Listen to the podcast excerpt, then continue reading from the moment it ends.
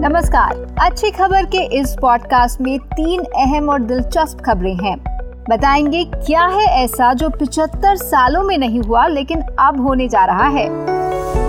बस्तर में समाज के ठुकराए ट्रांसजेंडर्स बने कमांडोज उन्हें मिली नई ज़िंदगी। और औरंगाबाद में एक गार्ड ने क्यों खोल दिए बेजुबान पंछियों और आवारा जानवरों के लिए अपने घर के दरवाजे? आप सुन रहे हैं अच्छी खबर पॉडकास्ट हमारी होस्ट रुचा जैन कालरा के साथ। देश और दुनिया से जुड़ी पॉजिटिव खबरों को सुनने के लिए अच्छी खबर पॉडकास्ट को फॉलो करना ना भूलें। अपॉड वन प्रोडक्शन आज़ादी के बाद से इंडिया तरस रहा था इसके लिए, लेकिन किसी ने मदद नहीं की। दुनिया में सिर्फ़ चार देशों के पास है ये चीज़। आप सोच रहे होंगे कि हम किसकी बात कर रहे हैं? बताएँगे, लेकिन उससे पहले जान लीजिए कि देश के पहले प्रधानमंत्री पंडित जवाहरलाल नेहरू ने हिटलर के दौर के एक जर्मन इंजीनियर तक को हायर किया और भारत लेकर आए इस काम के लिए। लेकिन बात नहीं बनी। तो आइए सस्पेंस खोल ही देते हैं। हम बात कर रहे हैं फाइटर जेट इंजन की। आपको जानकर हैरानी होगी कि इंडिया बड़े बड़े रॉकेट्स बनाता है, स्पेस में भेजता है सैटेलाइट्स की दुनिया में इंडिया का दबदबा है, लेकिन फाइटर जेट्स बनाने में अभी भी इंडिया के पास वो टेक्नोलॉजी नहीं है जिसकी ज़रूरत है। हम अपने दम पर जेट इंजन नहीं बना पाए हैं। इसके लिए ज़रूरी टेक्नोलॉजी इंडिया को किसी देश ने नहीं दी है। लेकिन अब ये मुमकिन होने जा रहा है पिछहत्तर सालों में पहली बार। ये मुमकिन हुआ है प्रधानमंत्री मोदी के अमेरिकी दौरे से जहाँ यूएस कंपनी जीई पहली बार इंडिया के लिए हिंदुस्तान एरोनॉटिक्स लिमिटेड के साथ मिलकर इंजन बनाएगी। ये देश में ही बने तेजस, जिसे लाइट कॉम्बैट एयरक्राफ्ट भी कहा जाता है, उसके लिए काफ़ी अहम है। रिपोर्ट्स के मुताबिक अमेरिका डील के तहत 80 परसेंट टेक्नोलॉजी ट्रांसफ़र करने को भी रेडी हो गया है और ये अपने आप में काफ़ी अहमियत रखता है।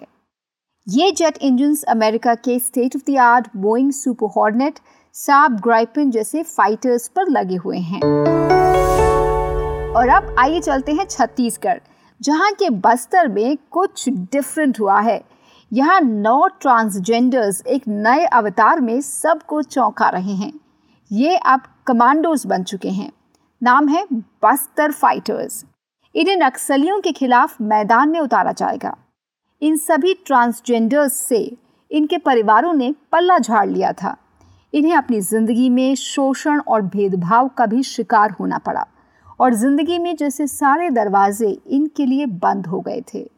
अब इन्हें ज़िंदगी का नया मकसद मिल गया है। बस्तर फाइटर्स एक स्पेशल कमांडो फोर्स है जो कि नक्सली गुरिल्लों से लड़ने के लिए बनाई गई है।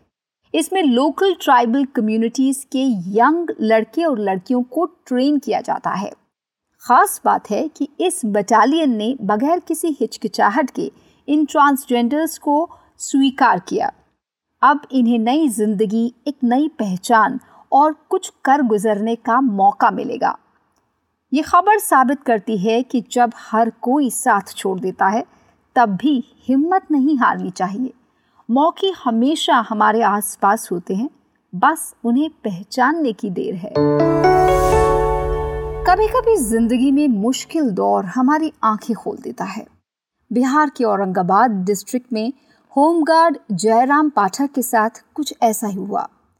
अब से चार साल पहले अपने घर के आँगन में बैठे हुए जयराम ने एक प्यासे कौवे को देखा, जो कि पानी के बगैर तड़प रहा था। जयराम ने उसकी खराब हालत देखकर उसे एक जग भर के पानी पिलाया, पर यह भी कौए की प्यास बुझाने के लिए काफ़ी नहीं था। वो कौआ दो बाल्टी पानी पी गया। जी हाँ ये कौआ इतना प्यासा था कि उसकी प्यास दो बाल्टी पानी से बुझी। ये देखकर जयराम का दिल पिघल गया और शुरुआत हुई बेजुबान जानवरों और पंछियों के साथ जयराम के एक खास रिश्ते की।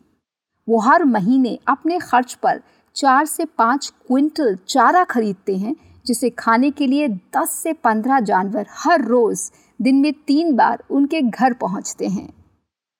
उस दिन के बाद से जयराम ने ठान लिया कि वो आवारा जानवरों और पंछियों को दाना और पानी देंगे। गाय बछड़े से लेकर बकरी और आवारा कुत्ते भी उनके घर पर खाना खाने आते हैं। गर्मी के दिनों में तालाब सूख जाने पर इन जानवरों को पानी नसीब नहीं होता। जयराम के घर पानी के साथ साथ खाने की भी कोई किल्लत नहीं। हालाँकि गौर करने वाली बात है कि जयराम की माली हालत बहुत अच्छी नहीं है, लेकिन आर्थिक मुश्किलों के बीच भी वो इस काम को सेवा भाव के साथ कर रहे हैं।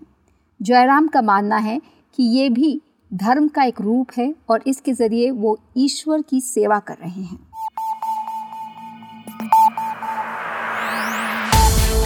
ऐसी ही अच्छी पॉजिटिव और इंस्पायरिंग खबरों के लिए फॉलो करें अपनी होस्ट रिचा जैन कालरा को ट्विटर पर।